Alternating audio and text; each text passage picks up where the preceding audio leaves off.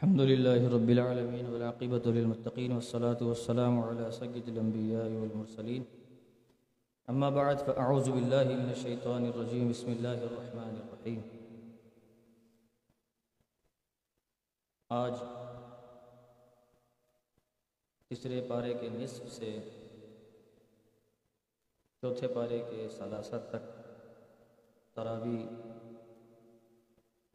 کا خلاصہ اور قرآن مجید فرقان حمید کی تفسیر کا مفہوم۔ رکو نمبر دس، مفہوم۔ بے شک پچھلے دور میں جب لوگوں کو انبیاء کرام علیہ السلام کی باتیں اچھی نہیں لگتی تھیں، تو وہ انہیں شہید کا کہتے تھے۔ یعنی جب من پسند بات نہیں ہوتی تو بس الزام، قتل، ملک بدر کی دھمکیاں بھی۔ اور جب انبیاء علیہ السلام اللہ تبارک و تعالیٰ کی اطاعت و فرما برداری، ظاہر ہے کہ اللہ کے حکم سے وہ تبلیغ کر رہے ہیں۔ انہیں جانوں کی پرواہ نہیں ہوتی تو وہ شہید ہو جاتے تقریباً ستر ہزار انبیاء شہید ہوئے۔ ایک لاکھ چوبیس ہزار کم و بیش انبیاء میں ستر ہزار شہید ہوئے۔ تو شہادت بڑا درجہ ہے، بڑی عزت کا مقام ہے۔ اور پھر اگر کوئی یہ سمجھے کہ کوئی کسی کو قتل کر دے گا، جس طرح کفار نے سمجھا تھا کہ ہم انبیاء کو قتل کر دیں گے، تو اپنے آبا کے بت پرستی کا جو مذہب تھا، اس کو باقی رکھ سکیں گے؟ ایسا نہیں۔ اللہ جسے چاہے بادشاہ بنا دیتا ہے، اور جسے چاہے بادشاہت سے اتار دیتا ہے، جسے چاہتا ہے عزت دے دیتا ہے، جسے چاہتا ہے ذلت دیتا ہے۔ عزت اور ذلت اللہ تعالیٰ کے ہاتھ ایسا نہیں کوئی کہے کہ میں نے اس کو اتنی عزت دی تھی۔ اس نے تو مجھے عزت دی اور فلاں نے میری بڑی بے عزتی کی۔ کون کسی کو عزت دے سکتا ہے اور کون کسی کی ذلت کر سکتا؟ ہے ہاں یہ ضرور ہے کہ شاعر اسلام کی توہین نہیں کر سکتا کوئی۔ شریعت متحرہ نے کسی کی تزلیل کی اجازت نہیں دی۔ ماں باپ کی توہین کی اجازت نہیں ہے، بڑوں کی توہین کی اجازت نہیں ہے، ان کی تزلیل کی اجازت نہیں ہے۔ بڑوں کا ادب و احترام کرنے کا حکم ہے۔ لیکن اگر کوئی بے عزتی کرتا ہے تو وہ ان کی عزت میں کمی نہیں آتی، بلکہ جو ذلت کا مقام اپناتا ہے، اس کی عزت میں کمی آتی۔ قرآن مجید فرقان حمید ہمیں بتاتا ہے کہ عزت اور ذلت جو ہے وہ اللہ ہی دیتا ہے۔ خلق کی زبان جو ہوتی ہے نقارہ خدا ہوتی ہے۔ اگر دنیا میں عزت کسی کی ہے، تو وہ اللہ نے دی بعض لوگ اسے دیکھ کے حسد کر اس کی بڑی عزت ہو رہی ہے ہم ہماری تو کوئی عزت ہی نہیں ہے۔ عزت والے کام کرو، تمہاری عزت ہوگی۔ جو ذلت والے کام کرتا ہے، اس کو ذلت ملتی ہے، یہ اللہ ہی کی جانب سے ہوتا ہے۔ بندے کا ہاتھ نہیں۔ قرآن مجید پڑھنا چاہیے۔ اس کو سمجھنا چاہیے۔ رکو نمبر گیارہ، مفہوم۔ اے لوگو، اللہ کی اور اس کے رسول صلی اللہ علیہ وسلم کی اطاعت کرو، کیونکہ اگر تم اللہ کے محبوب بننا چاہتا بننا چاہتے ہو، تو رسول کریم علیہ السلام السلام کی اطاعت۔ اللہ اکبر۔ یعنی تم کو اگر یہ پسند ہے کہ تم کو اللہ چاہے، اللہ تم سے محبت کرے، تو تم رسول کی اطاعت کرو۔ کیونکہ رسول کی اطاعت تمہیں اللہ کا محبوب بنا دے گی۔ اللہ۔ یعنی رسول کریم علیہ السلام والسلام کی اطاعت جیسے حضور کرتے جائیں، ایسے کرتے جاؤ، اللہ کے محبوب بنتے جاؤ۔ اگر کوئی یہ کہے کہ جی نبی پاک علیہ السلام والسلام سرات مستقیم پہ چلے۔ تو ہمیں اس راستے پہ چلنا چاہیے۔ ہم یہ کہتے ہیں کہ نبی پاک علیہ السلاۃ والسلام سرات مستقیم پہ نہیں چلے، بلکہ حضور جہاں چلے، وہ راستہ سرات مستقیم بنا۔ اس راستے پہ چلو، جس پہ رسول صلی اللہ علیہ وسلم چلے اور پیچھے نشان بنے وہ نشانوں پر چلو۔ اور سر رکھ کے چلو، قدم کا موقع نہیں ہے، پل کے رکھ کے چلو۔ ایسے نہیں چلو۔ یہ ہے اطاعت یعنی ادب کے ساتھ اطاعت کرو۔ محبوب کی عزت بھی کرو، ایسا نہیں ہے کہ صرف نماز پڑھتے رہو جی روزہ بھی رکھو جی گالی مت دو جی محبوب کی اطاعت بے شک اطاعت ہے، لیکن ادب کے ساتھ۔ بے عزتی کے ساتھ نہیں معاذ اللہ۔ یہ موقع نہیں ہے، ورنہ میں تفصیل بیان کرتا۔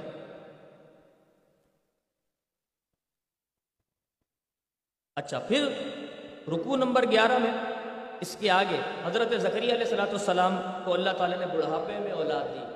حضرت ذکری علیہ السلاۃ والسلام کی عمر شریف ایک سو بیس سال۔ ان کو بڑھاپے میں حضرت یحییٰ علیہ السلاۃ والسلام پیدا ہو اللہ۔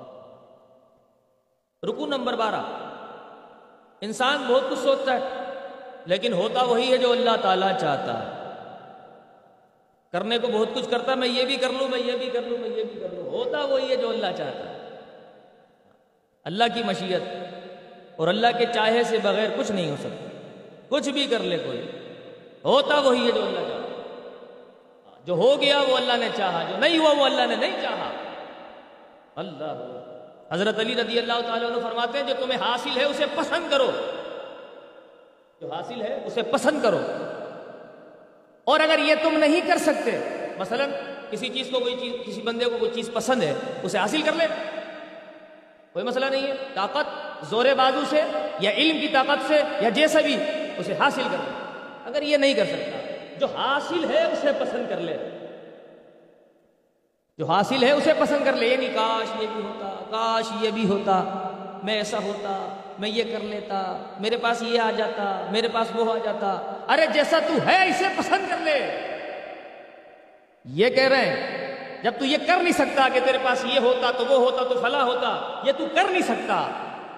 تو پھر اس پر خامہ خواہ دماغ خراب کیوں کرتا؟ بزرگوں کی تعلیم پر ہم عمل نہیں کرتے۔ قرآن یہی کہہ رہا کہ بھائی جو چاہتا ہے اللہ وہ کر دیتا ہے۔ دیکھو، بڑھاپے میں حضرت زکری علیہ السلام والسلام نے ایک تعجب کا اظہار کیا، یا اللہ، بڑھاپے میں اولاد؟ فرمایا، جو اللہ چاہتا وہ کر دیتا ہے۔ ہاں جسے چاہے بڑھاپے میں اولاد دے، جسے چاہے بن باپ کے پیدا کر دے۔ جسے چاہے اگر لوگ یہ سمجھتے ہیں کہ بن باپ کے پیدا ہونا، عیسیٰ علیہ السلام والسلام پیدا ہوگا عیسائی یہ سمجھتے ہیں کہ بغیر باپ کے پیدا ہوگا اس لیے یہ خدا ہے۔ خدا نہیں ہے۔ اگر یہ خدا ہے تو پھر آدم علیہ السلام تو بدر جولا خدا ہو گئے نا۔ ان کی تو ماں بھی نہیں تھی۔ پھر تو یہ قاعدہ غلط ہے کہ یہ بغیر باپ کے پیدا ہوگا تو یہ خدا ہوں گے۔ نہیں، ایسا نہیں ہے۔ اللہ قادر ہے، یہاں قدرت خدا ہے۔ یا اللہ بتا رہا ہے کہ کوئی ہے، وہی خدا ہے۔ تو بغیر باپ کے پیدا کر سکتا تو جو چاہتا ہے وہ کر کے دکھاتا ہے، وہ چاہتا ہے تو وہی ہوتا ہے۔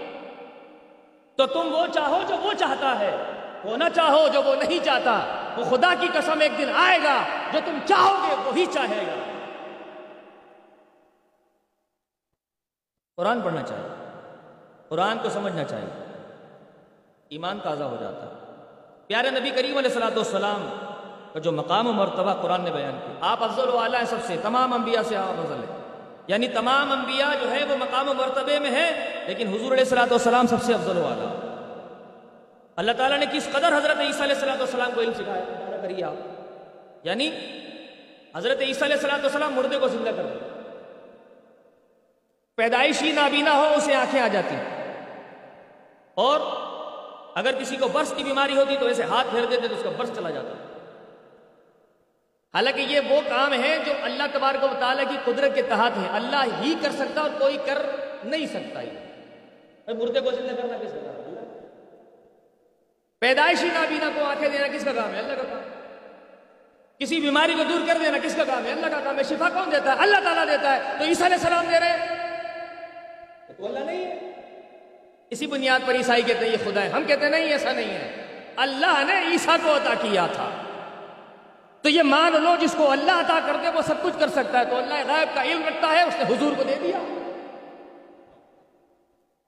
مان لو، کیوں ضد کرتے تو جو اللہ کی قدرت ہے، وہ قدرت پروردگار عالم چاہے تو کسی میں طاقت بندے میں پیدا کر دے، وہ قادر ہے۔ اگر تم اس کا انکار کرو گے، تو اس کی قدرت، مطلق قدرت کا انکار ہو جائے گا۔ یہ ماننا انکار ہو جائے گا کہ اللہ تعالیٰ قادر ہے۔ نہیں، تم تو مانتے ہی نہیں۔ کہ اللہ یہ قدرت کسی کو دے سکتا ہے۔ مثلا ایک شخص جو ہے، وہ بہت اچھی تلاوت کر سکتا ہے۔ میں مثال اچھی دے دیتا ہوں۔ تو وہ تلاوت اپنے شاگرد کو سکھاتا ہے، اس کا شاگرد بالکل اسی کی طرح اچھی تلاوت کر لیتا ہے۔ تو یہ طاقت اور قدرت کس نے دی؟ بذات ہی تو اس میں نہیں تھی، یہ اللہ نے عطا کر دی۔ لیکن بظاہر یہ ہوتا ہے کہ اس کے پاس یہ ہنر تھا، اس نے کسی کو سکھا دیا۔ یہی ہوتا ہے۔ لیکن جب اللہ تبارک و تعالیٰ کے لیے بات آتی ہے، تو بھائی جب تم انسان کے لیے قبول تو یہ تمام طاقتیں اور صلاحیتیں تو پیدا کرنے والا اصلی اللہ خود ہے۔ وہ نہیں سک، کر سکتا کہ کسی کو علم غیب ادا کر دے۔ اللہ رکو نمبر تیرہ۔ جب اللہ رب العزت نے حضرت عیسیٰ علیہ السلاۃ السلام سے فرمایا کہ زمین سے اٹھائے جانے سے پہلے کہ میں آپ کی عمر پوری کروں گا۔ یہ بات ذہن میں رہے کہ یہ بات پہلے ہو رہی ہے، اٹھایا جانا بعد میں ہوا ہے۔ حضرت عیسیٰ علیہ السلاۃ السلام کو اللہ نے اٹھایا ہے زندہ، یہ عقیدہ، قرآن مجید کا عقیدہ۔ لیکن ایک مکتبہ فکر یہ ہے کہ وہ کہتا ہے کہ عیسیٰ علیہ السلاۃ السلام کا انتقال ہو گیا اور متوفی کا جو لفظ ہے وہ انتقال کے معنی پہ دلالت کرتا، لہٰذا حضرت کا انتقال ہوا تھا اور وہ چلے گئے۔ ایسا نہیں۔ متوفی کے معنی پورا کرنے کے، مرنے کے نہیں۔ وفات کے معنی اس میں بہت ساری لاجک ہے، وہ میں نے اس میں لکھی ہے، لیکن وقت نہیں ہے کہ میں آپ کو بیان کروں گا۔ یہ پورا یہ سب لکھا ہوا ہے اس میں۔ پڑھنے والے بنے، تو انشاءاللہ بہت علم آئے گا۔ رکو نمبر چودہ۔ توریت انجیل اور قرآن کا ایک ہی پیغام یعنی میں اس میں یعنی اس میں کسی غیر اللہ کو خدا نہ بناؤ۔ یہ توریت میں بھی ہے، انجیل میں بھی ہے، زبور میں بھی ہے، آسمانی ایک سو چار کتابوں کا یہی پیغام ہے کہ ایک بہت اللہ شریک اللہ ہے، بس، اور کوئی خدا نہیں۔ کوئی خدا ہے؟ نہیں ہے۔ سب کا ایمان یہی ہے کہ کوئی خدا نہیں۔ وہی خدا ہے، ایک پروردگار، اس کا کوئی شریک نہیں۔ لیکن جب حضرت عزیر علیہ السلام کل جو گزرا، جب حضرت عزیر کو اللہ تعالیٰ نے سو سال کی نیند تک سلا دیا، تو لوگ یہ سمجھے کہ یہ اللہ کے بیٹے اب اللہ کا بیٹا بتانا یا بیوی بتانا یا اولاد بتانا یا اللہ کو کسی سے پیدا یا اللہ سے کوئی پیدا، تو یہ سب شرک ہے۔ اللہ کی یہ ذات بالکل پاک ہے ان تمام چیزوں سے۔ وہی بیان فرمایا اللہ تعالیٰ۔ فرماتا ہے کہ ہم بالکل پاک ہیں، جو کوئی ہم سے شریک کرتا ہے کسی کو تو وہ کافر ہوگا۔ اور اسی طرح بہت ساری خرابیاں معاشرے میں موجود ہیں۔ اگر وہ ختم ہو جائے، یہ شرک کی وجہ سے خرابیاں پھیلتی ہیں۔ شرک بڑھتا ہے تو اس کے اثرات جو ہے وہ قوم پر پڑتے ہیں۔ ظاہر ہے کہ جب آپ ایک امید ایسے سے لگا لیں کہ جس سے کچھ ملنا نہیں ہے، تو نظام تو سارا دھرم مدن ہونا ہے نا، معاشرہ تو خراب ہونا ہے نا۔ پتھر سے امید لگا لیں، آپ دے گا کوئی بھی نہیں وہ۔ دینے والی ذات اللہ تعالیٰ کی یا آپ ایسے شخص کے پیچھے نیت لگا کے بیٹھ جائیں جو مجھے بڑا دے دے گا، جبکہ اس کے پاس ہے ہی کچھ نہیں، وہ خود کنگلا ہے۔ اور سارا دن آپ اسی کے پاس بیٹھے رہیں گے، وہ دے دے گا مجھے۔ کیسے دے دے گا؟ وہ خود کنگلا ہے۔ تو پتھر بھی کنگلا ہے، نہ سنتا ہے، نہ دیکھتا ہے، تو کیا دے دے گا؟ تو نہیں دے سکتا۔ تو اس لیے معاشرے کی اگر بہتری چاہتے ہو، تو شرک نہ کرو۔ اور بڑی خوبصورت بات ایک، سبحان اللہ، اس کی تفسیر کا مفہوم ہے۔ کبھی لوگ انبیاء علیہ السلام کو اپنے مذہب والا کہتے تھے، یہود و نصارہ۔ کہتے تھے، یہ تو ہمارے مذہب پر ہیں۔ آنے والے انبیاء کو کہتے تھے، یہ ہمارے مذہب پر یہ بات غور سے سمجھیے۔ کیا کہتے تھے وہ؟ کہ یہ ہماری طرح ہمارے مذہب پر ہیں یہ ہمارے جیسے ہیں۔ آگے یہ ہمارے جیسے ہیں، ہماری طرح ہے ہم جیسے ہم مذہب پر ہیں، یہ ہماری طرح ہے کوئی اپنی طرح اپنے جیسا اور اپنی مثل کہتے ہیں معذ اللہ تو ان باتوں سے توجہ کرنی چاہیے، توبہ کرنی چاہیے، توبہ۔ پہلے توجہ کرو گے، پھر توبہ کرو گے۔ پہلے توجہ کرو، پھر توبہ کرو۔ بغیر توجہ توبہ کیسے ہوگی؟ توبہ کریں اور توبہ کرنے کے بعد، یہ بات کہیں، اب جو میں کہہ رہا ہوں۔ توبہ کرنے کے بعد کیا کہیں؟ یہ کہنا چاہیے کہ آپ صلی اللہ تعالی علیہ وسلم کی آل ہماری جیسی نہیں ہے آپ صلی اللہ تعالیٰ علیہ وآلہ وسلم کی آل ہماری جیسی نہیں ہے، غیر سید سید نہیں، تو سید کے جد اعلیٰ نبی پاک صلی اللہ علیہ وسلم تمہارے جیسے کیسے ہو سکتے؟ بھائی سید غیر سید، ان میں فرق۔ جو غیر سید ہے وہ سید جیسا ہو نہیں سکتا۔ جو غیر سید ہے وہ مقام سید تک پہنچ نہیں سکتا۔ جب وہ اولاد نبی تک نہیں پہنچ سکتا تو نبی تک کیسے پہنچے گا یہ قرآن بتا رہا ہے ہمیں، قرآن پڑھنا چاہیے۔ قرآن جو ہے وہ راہ ہدایت ہے۔ بدل المتقی انسانوں کے لیے ہدایت۔ رکو نمبر پندرہ۔ اس رکو میں خاص طور پر جو ضعیف الاعتقاد لوگ ہیں، جن کے اعتقاد بڑے کمزور ہوتے ہیں، چھوٹی چھوٹی چیزوں پر اعتقاد رکھ لیتے ہیں، ان کے لیے اس کے اندر جو ہے وہ ہدایت ہے۔ جن کا یہ پتہ نہیں کہ وہ صبح مسلمان اور شام میں کافر ہو جاتے ہیں۔ انہیں علم ہی نہیں ہے۔ تو آج کل بھی سبھی لوگوں کو چاہیے کہ کسی بھی طبقے سے تعلق ہو، وہ گلوکار ہو اداکار ہو فنکار ہو ناچنے والا یا ناچنے والی ہو۔ اخبار پڑھنے والا، کالم نگار صحافی، سیاستدان، سماجی کارکن، یا حقوق کے علمبردار ڈاکٹر، انجینئر، پروفیسر ہو، یا عام لوگ سب قرآن کے عالم ہونے کا دعویٰ کرتے ہیں۔ آج رمضان کا مہینہ، آپ دیکھ لیں ٹی وی چینلز کے اوپر سارے بہت بڑے عالم بن گئے ہوں جیسے ان سے بڑا تو کوئی عالم ہے ہی نہیں۔ ناچنے والیاں، ناچنے والے ٹانگے کھسکانے والے، وہ گملے کی طرح بال بنانے والے۔ اور یہ سب جو ہے بالکل اللہ اس کے رسول کا دین کو بیان کر رہے ہوں گے۔ ابھی آگے ان کی چترول کرتے ہیں انشاءاللہ۔ ہاں تھوڑا بہت جیسے ہاں ہمارے جو ہے وہ، جو لوگ مشہور ہوتے ہیں، تو جیسے مثال کے طور پر کسی کے سر میں درد ہو گیا۔ تو ہمارے یہاں ایک بات ہے کہ بھائی سر میں درد ہو رہا ہے، گولی کھا لو، سر کا درد ٹھیک ہو جائے گا۔ یہ تو مشہور ہے۔ اچھا اگر زیادہ پیٹ میں تکلیف ہوگی تو کیا کہیں گے؟ اب نہیں کھانا، اب ڈاکٹر سے رجوع کر لینا۔ ٹھیک ہے نا؟ اب ڈاکٹر سے رجوع کرنے کا ہم کیوں کہہ رہے ہیں؟ کیونکہ معاملہ کیا ہے اس کا؟ جسمانی امراض کا ہے۔ جسمانی امراض میں ہم رکس نہیں لیتے۔ یار کچھ ہو جائے تو یہ بولے گا، اس نے بولی تھی گولی کھا لے۔ ہاں خواہ مخواہ بھائی، ہم نہیں نہیں نہیں، ڈاکٹر کو دکھا دو بھائی۔ لوگ جو ہے وہ رکس ڈرتے ہیں۔ کسی کو مشورہ دینے سے بھی ڈرتے ہیں کہ ہمدردی میں تو آپ نے مشورہ دے دیا، کل کو وہ آپ کے گلے پڑ جائے گا، اس لیے بولا تھا۔ مگر کیوں؟ جب آپ جسمانی معاملے میں اتنے محتاط ہیں، تو پھر آپ روحانی معاملے میں اتنے بے باک کیوں ہیں؟ اتنے بے باک کیوں ہیں؟ کہ آپ روحانی معاملے میں، روحانی امراض میں تو خطرہ مول لے لیتے ہیں اور خطا کھاتے ہیں اور گمراہ ہو جاتے ہیں۔ اتنے آزاد کیوں ہیں؟ قرآن ان باتوں سے روکتا ہے۔ دیکھیں قرآن کیا کہتا ہے۔ ولا تؤمنو اللہ لمن تب عادی رکھو کسی کا یقین مت کرو۔ مگر صرف ان کا جو تمہارے دین کے پیشوا ہو، جو دین کے پیشوا ان کا یقین کرو۔ یعنی علماء حق صرف علماء کرام ہی دین سکھائیں۔ یہ حق صرف علماء کرام کو ہے اور کسی کو نہیں ہے، کیونکہ انہوں نے اپنی ساری زندگی اللہ کے دین کو پڑھنے اور پڑھانے میں اور پرکھنے میں اور صرف کر دی ہے، لہٰذا ان سے زیادہ دین، قرآن، حدیث کا عالم کون ہوگا؟ علماء سے پوچھو۔ ڈاکٹر کے پاس آپ جائیں گے، ڈاکٹر کہے گا، بھائی، اتنی بڑی طبیعت تمہاری خراب ہو گئی، مسئلہ کیا ہے؟ بھائی، وہ ہوتا ڈاکٹر ہے، میں ڈاکٹر بولتا ہوں میری عادت ہے۔ تو اب مثال کے طور پر اگر ڈاکٹر نے کہا، بھائی آپ اتنے بیمار کیسے ہو ڈاکٹر صاحب یہ کھا لیا تھا۔ کس نے کہا تھا؟ فلاں نے کہا تھا۔ ارے بھائی تم بے وقوف تو نہیں ہو۔ ان کو ڈاکٹر سے مشورہ کرنا چاہیے۔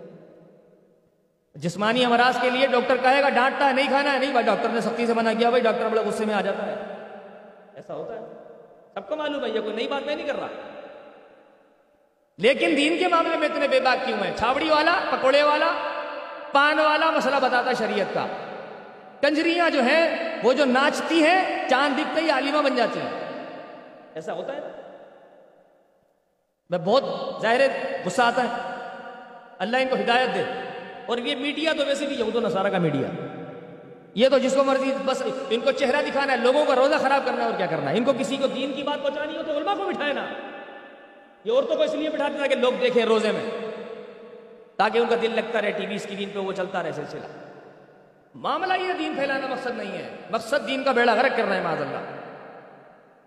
مجھ سے بھی یہ آفر کی تھی کسی ٹی وی چینل والوں نے، کہ ایک پروگرام کر لیں فلاں چینل کے اوپر آپ جو ہے وہ خاتون بیٹھے گی۔ میں نے کہا، خاتون نہیں بیٹھے گی۔ بغیر خاتون کے کروانا ہے تو بیٹھ جاؤں گا۔ اس لیے میں ٹی وی میں نہیں جاتا ہوں۔ مجھے آفر آتی، ایسی بات نہیں۔ لیکن میں گیا نہیں، اس لیے کہ عورت بٹھاؤ گے تم بغیر عورت کے کرواؤ گے میں بیٹھ جاؤں۔ عورت کے سامنے بیٹھ کے دین بیان کریں، کل کو آپ میں سے کوئی لائیو کال کرے گا، بولے گا حضرت یہ بتائیے کہ جو ہے وہ، آپ تو کہتے ہیں کہ عورت کا اور مرد کا پردہ ہوتا ہے۔ ادھر تو آپ بے پردگی کر رہے ہو، دین بتا رہے ہیں۔ پھر میں کیا جواب دوں گا آپ کو؟ تو مجھے آپ کو جواب نہیں دینا ہے، مجھے اپنے رب کو جواب دینا ہے۔ لوگ تو پیسے کے لیے کیا کچھ کرتے ہیں؟ دین بیچ دیتے اپنا بھائی۔ مشہوریت کے لیے، شہرت کے لیے۔ ارے، جناب علی شور شہرت ہو جائے گی، مشہور ہو جاؤں گا، پیسہ آ جائے گا بینک بیلنس ہو جائے گا، بہت کچھ ہو جائے گا۔ بہت کچھ ہو جاتا ہے، لوگ اس کے لیے سب کچھ کر دیتے ہیں۔ ہاں اس بات کو خیال رکھیے کہ آپ کون دیندار ہے اور کون ان تمام چیزوں پہ قربانی دے رہا ہے؟ دین کی۔ کس نے دین پر ان تمام چیزوں کو قربان کر دیا اور کس نے ان تمام چیزوں پر دین کو قربان کیا اس کی پہچان آپ کو خود کرنی ہوگی۔ ہم نہیں بتائیں گے آپ۔ ساری چیزیں ہم بتا دیں گے تو پھر فائدہ کیا ہوگا؟ کچھ چیزیں آپ خود بھی دیکھیں۔ رکو نمبر سولہ۔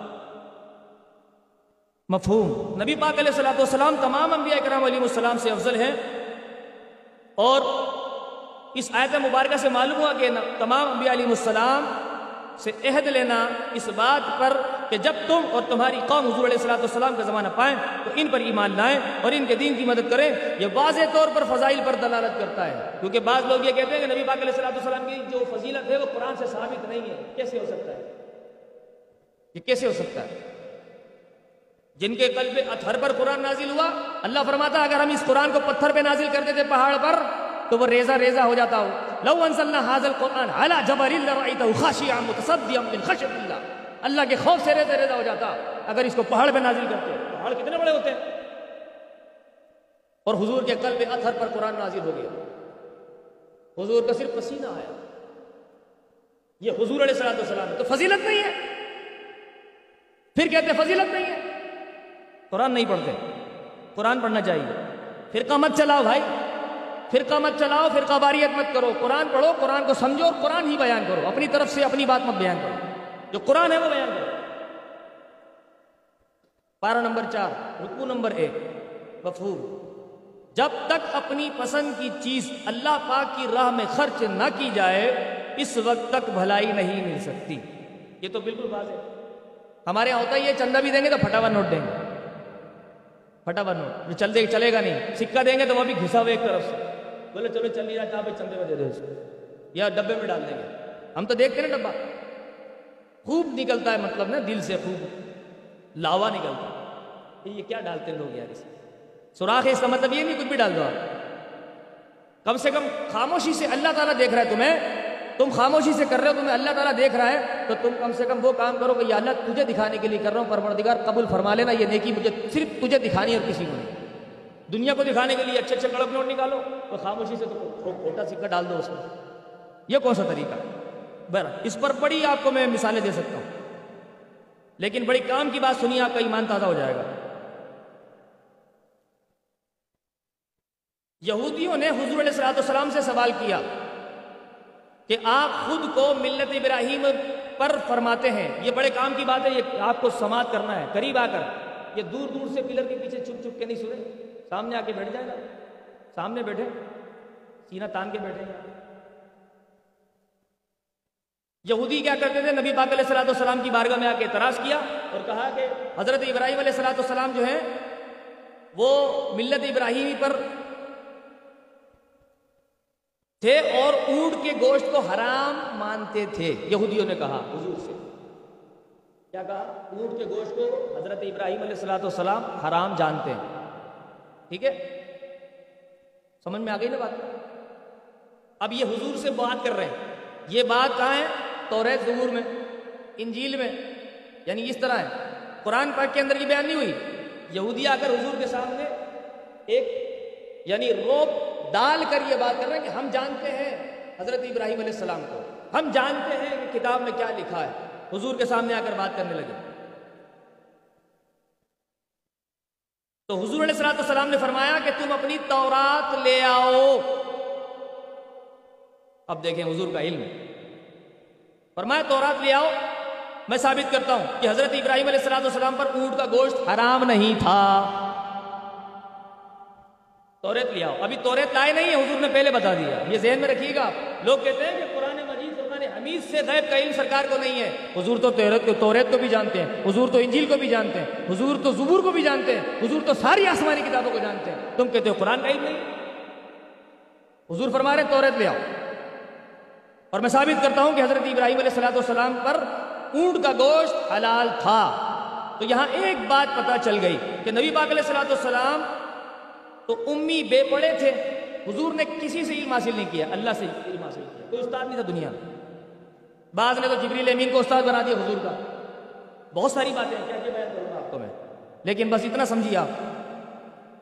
نکال نہیں پاتا، اس لیے غصے میں آ جاتا ہوں۔ نکلتی نہیں ہے نا۔ اس کے لیے وقت چاہیے۔ وقت وقت نہیں ہے۔ حضور تو بے پڑے تھے یعنی حضور نے دنیا میں کسی سے علم حاصل نہیں کیا، مگر توریت سے جواب دینا اس بات پر دلیل ہے کہ آپ کی نبوت کا معاوضہ تھا کہ آپ کو وہی یعنی وہبی اور غیبی علوم کا پتہ تھا، تب تو دلائل دیتے تھے۔ اگر غیب دان ہوتے تو کیسے فرماتے کہ تمہاری کتاب میں ہے؟ سبحان اللہ، اعلیٰ حضرت فرماتے ہیں، اور کوئی غیب کیا؟ تم سے نہا ہو بلا جب نہ خدا ہی چھپا، تم پہ کروڑوں درود۔ رکو نمبر دو۔ اے ایمان والو، اللہ پاک سے ڈرو اور مسلمان رہو اور مسلمان ہی مرو۔ کافر نہ مرنا۔ اللہ پاک کی رسی مضبوطی سے تھامے رکھو۔ اس کی تلاوت کرو۔ قرآن مجید جو ہے وہ اللہ کی رسی ہے۔ قرآن مجید کی تلاوت کرو۔ اس کے احکام سیکھو اور ہر مسلمان پر اس کی ضرورت کے مطابق علم حاصل کرنا فرض ہے۔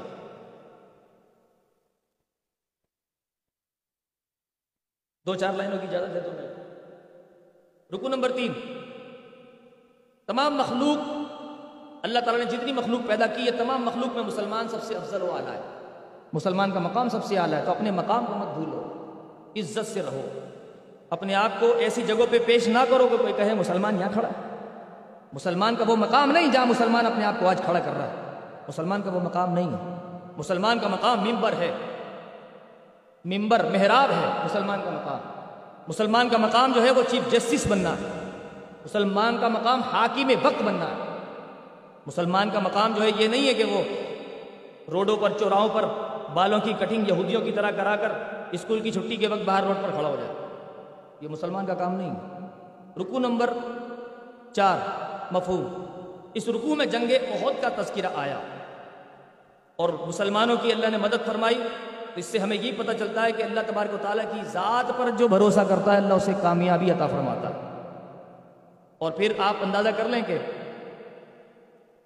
فرشتوں کی جو مدد رہی ہے جنگ بہت میں، کبھی تین ہزار فرشتے، تو کبھی پانچ ہزار فرشتے، کیوں مدد ہوتی تھی؟ آج ہم بیٹھ کے ترستے رہتے ہماری کوئی مدد ہی نہیں کرتا۔ کیوں نہیں کرتا؟ کیونکہ ہم نے اللہ کو چھوڑ دیا۔ اللہ سے پکا تعلق جوڑ لیں گے نا۔ خدا کی قسم اللہ کی مدد فرشتوں کے ذریعے آئے گی جبریل امین کی تائید حاصل ہوگی رکو نمبر پانچ۔ اس میں بھی سود کی حرمت کا بیان ہوا۔ رکو نمبر چھ۔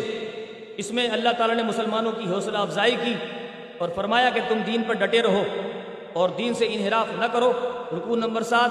اللہ تبارک و تعالیٰ نے یہاں پر کافروں کو تنبیہ کی اور مسلمانوں کو حوصلہ دیا کہ تم ان سے ڈرو مت۔ ان کی ظاہری ترقیاں دیکھ کر، ان کی بڑی بڑی بلڈنگیں دیکھ کے ان کے ایفل ٹاور دیکھ کے پریشان مت ہو جاؤ۔ تمہارے پاس بھی مینار پاکستان ہے۔ رکو نمبر آٹھ۔ اللہ تبارک و تعالیٰ نے رزق جو بندے کو دیا ہے، اس رزق کو اللہ کی راہ میں خرچ کرو اور پروردگار عالم کے نام پر جو شہادت کی موت پاتے ہیں، وہ بھی اللہ کے دربار سے رزق پاتے ہیں۔ تو یہ بھی ایک رزق ہے۔ یہ بھی ایک رزق ہے۔ اور شہید کو اللہ تعالیٰ غذا دیتا ہے، اسے مردہ نہ جانو۔ اس کو پروردگار جو ہے وہ کھلاتا ہے اور پلاتا ہے۔ رکو نمبر نو۔ اللہ تبارک و تعالیٰ نے کفار سے ڈرنے سے منع فرمایا اور اپنی ذات سے ڈرنے کا حکم دیا۔ کیونکہ اللہ تبارک و تعالیٰ سے وہی ڈرتے ہیں جو اللہ کے بندے ہوتے ہیں اور جو شیطان کے چیلے ہوتے ہیں وہ سب سے ڈرتے رہتے ہیں۔ رکو نمبر دس۔